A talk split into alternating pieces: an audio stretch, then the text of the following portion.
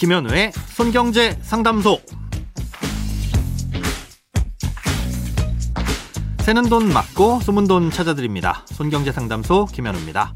저축, 보험, 대출, 연금, 투자까지 돈에 관련된 고민이라면 무엇이든 맡겨주세요.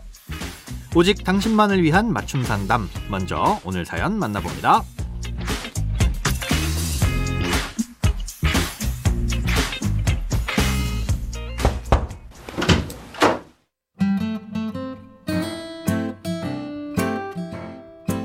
30대 직장인입니다. 지금 아내와 제가 살고 있는 집 전세 계약이 한 달 안에 만료가 되는데요. 다음 집을 구하지 못해 처갓집에 들어가서 잠시 살게 되었습니다. 처갓집은 아파트를 자가로 소유하신 유주택 세대입니다. 문제는 제가 현재 무주택 세대주인데 여기 들어가 사는 동안 무주택 세대주로서의 자격을 유지할 수 있을지가 걱정입니다.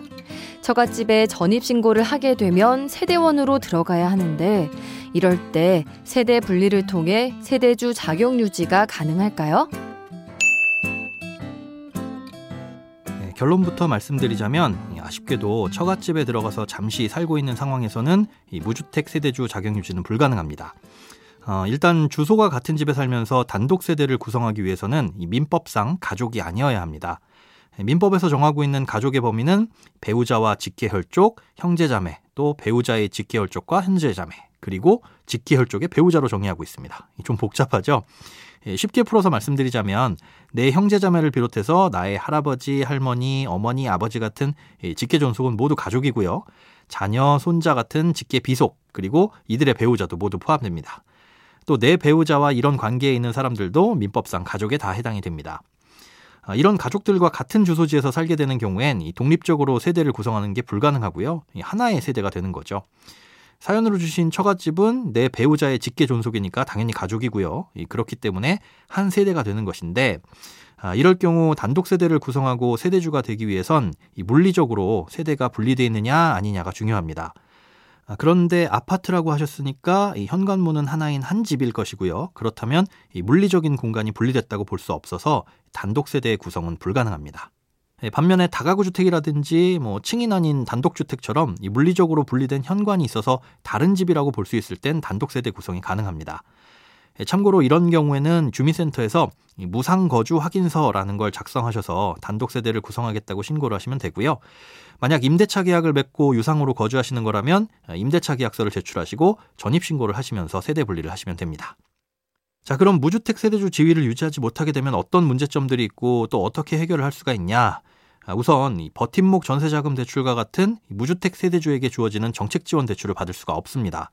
아, 이런 대출을 받기 위해선 기본 요건 중 하나가 무주택 세대주여야 한다는 점인데요.